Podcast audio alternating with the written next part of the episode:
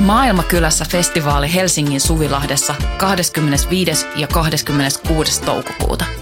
Luvassa mieletön kattaus musaa, rohkeita keskusteluja, 50 katuruokakeittiötä, järjestöjä ja toimintaa oikeudenmukaisen maailman puolesta. Vapaa pääsy ja avoin kaikille. Tuu mukaan. Rohkeus muuttaa maailmaa. Yhteistyössä Euroopan unioni, Kirkon ulkomaanapu ja Radio Helsinki.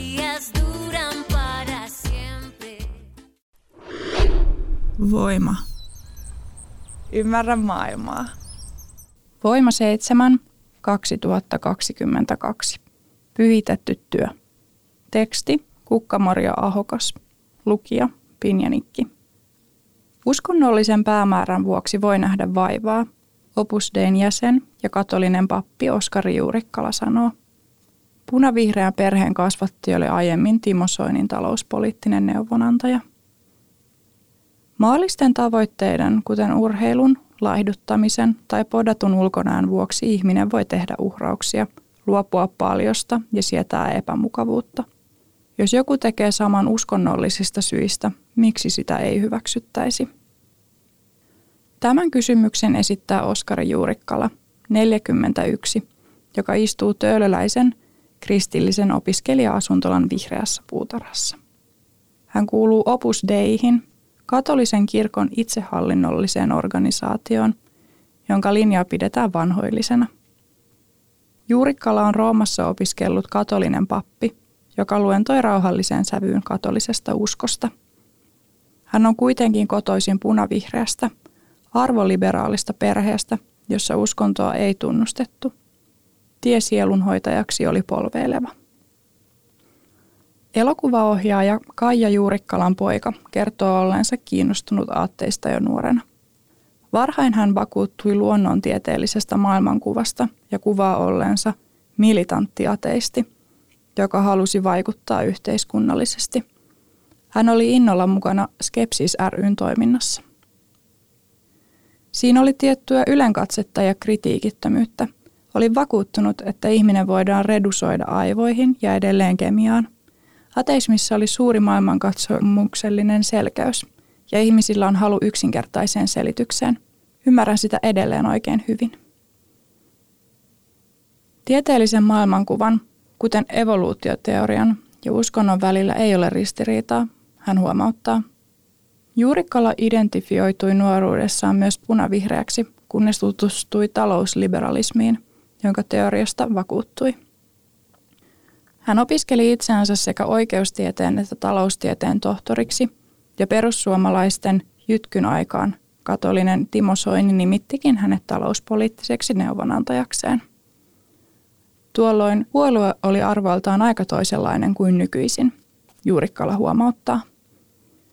Sitten hän teki uraa akateemisena tutkijana, opettajana ja lainopillisena neuvonantajana – Urajan jälkeen, kun hän sai pappisvihkimyksen Roomassa. Sen jälkeen on ollut hyvä pitää neutraalia linjaa, sillä uskovissa on kaikkien puolueiden kannattajia. En ole enää poliittinen henkilö. Kaikkea ei myöskään pidä redusoida politiikkaan tai tulkita poliittiseksi kamppailuksi. Lähimmäistä on kohdeltava oikein, niin kuin Jeesus kohteli vähäisempiä kanssa ihmisiään. Se ei ole vielä poliittinen kanta. Emme tiedä, minkälainen poliittinen ratkaisu on paras. Uskonoppia pitää soveltaa.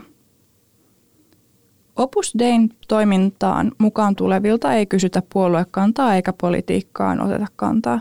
Se on jokaisen henkilökohtaisen vapauden ja vastuun piiriin kuuluva asia. 1920-luvulla espanjalainen pappi Jose Maria Escriva perusti Opus Dein saatuaan uskonnollisen näyn. Opus Dei on katolisen kirkon alainen järjestö, johon voi kuulua sekä henkilöjäseniä että pappeja. Juurikkala on ainoa järjestön suomalainen pappi. Jäseniä on maailmalla suhteellisen vähän, noin 90 000, ja Suomessa heitä on vain muutamia kymmeniä. Pienestä koostaan huolimatta järjestöllä on vaikutusvaltaa espanjankielisessä maailmassa, etenkin latinalaisessa Amerikassa – siellä näkyvät poliitikot toimivat etenkin konservatiivisissa oikeistopuolueissa, mutta mukana on myös opusdeiläisiä ammattiyhdistysaktiiveja ja vasemmistolaisia. Mediassa Opus Dein maine on salamyhkäinen, koska sillä on valtaa katolisen kirkon sisällä. Juurikkalan mukaan kyseessä on arvoliberaali organisaatio ja hän itse tunnustautuu sydämeltään liberaaliksi. Mutta pappina hän on teologisesti sitoutunut katolisen kirkon oppiin. Saako sitä tulkita? Kirkon uskoa pitää myös tulkita ja soveltaa. Asiat eivät ole aina niin mustavalkoisia kuin voi näyttää ulkopuolelta käsin. Papin on silti sitouduttava perinteeseen. Esimerkiksi Vatikaani katsoo edelleen, että avioliitto kuuluu vain miehen ja naisen välille. Minulla on ollut rakentavia keskusteluja seksuaali- ja sukupuolivähemmistöjen kanssa. Hän sanoo rauhallisesti ja katsoo silmiin. Heihin on suhtauduttu raamatun pohjalta julmasti ja epäinhimillisesti. Aineellinenkin on pyhää. Juurikkala on kuitenkin tullut puhumaan pyhyydestä, hengellisestä todellisuudesta, sillä se on hänen työtään. Hän vertaa ihmiskuvansa ensin luterilaisuuteen. Minulla ei ehdottomasti ole mitään luterilaisia vastaan. Samalla sanon, että Martti Lutherin ihmiskuva oli aika synkkä, mikä heijastelee hänen omaa henkilökohtaista ajatteluaan. Hänen kirjoituksistaan tulkitsen, että luterilaisuudessa ihmisen pitää olla tietoinen omasta surkeudestaan ja Jumalan pitää murskata yksilön ylpeys, jonka jälkeen hän voi löytää armon.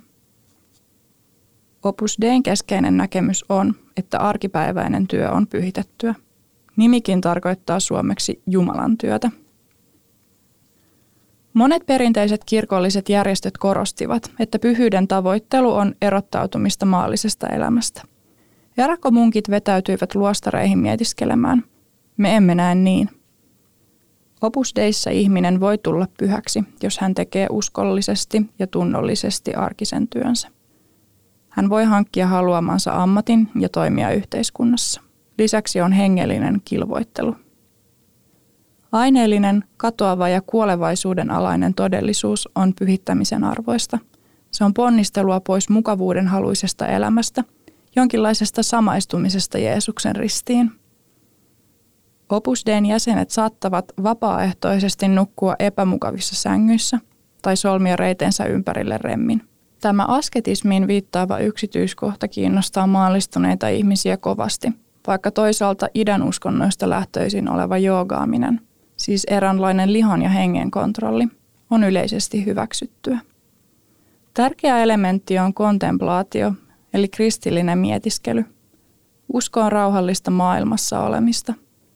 Juurikkala ottaa luonnon vertauskuvaksi pyhän läsnäolosta maailmassa. Luonto on enemmän kuin asia, johon ihminen törmäilee kömpelöllä ruumiilla. Se on täynnä kauneutta kuin Jumalan kirja, jota voi tarkkailla ja olla siinä läsnä.